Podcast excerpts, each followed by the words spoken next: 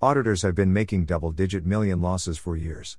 At Ernst & Young GmbH Wirtschaftsprüfungsgesellschaft, A, equity is on the asset side, namely as a deficit not covered by equity in the amount of €62,715,000. The provisions, liabilities, deferred income as well as deferred taxes and fiduciary obligations exceed the company's assets by an 8-digit amount in euros within a year. Receivables against this company are therefore no longer fully covered by assets on the balance sheet. The trend line that had to be shown here for equity and equity ratio for A on March 3, 2021, continues as expected. According to the Consolidated Financial Statements and Group Management Report as of June 30, 2020 of the Stuttgart-based parent company, the company no longer has any equity. Turnover was weaker than that of the other large auditors in Germany.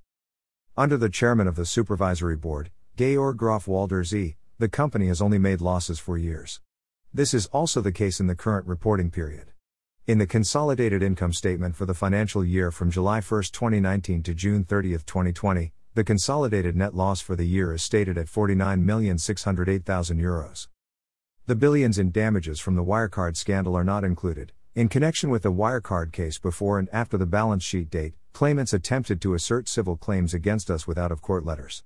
On June 30, 2020, we were served complaints from investors that were judged to be unfounded both internally and by the law firms commissioned to defend us. Georg Graf Waldersee also chairs the supervisory board of Scope SE and Kompanyca. In the case of the Berlin rating agency, the losses have been accumulating since the early 2000s, despite the exhaustion of numerous options under company law.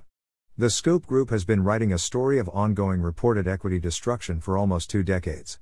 To reach break-even, the takeover of other rating agencies was also unsuccessful. The group currently includes 2 rating agencies registered by the European Securities and Markets Authority, ESMA, which currently operate under the name Scope Ratings GmbH or, more recently, Scope Hamburg GmbH and have various websites on the internet. Scope Ratings GmbH has already been reported in connection with the Greensill scandal.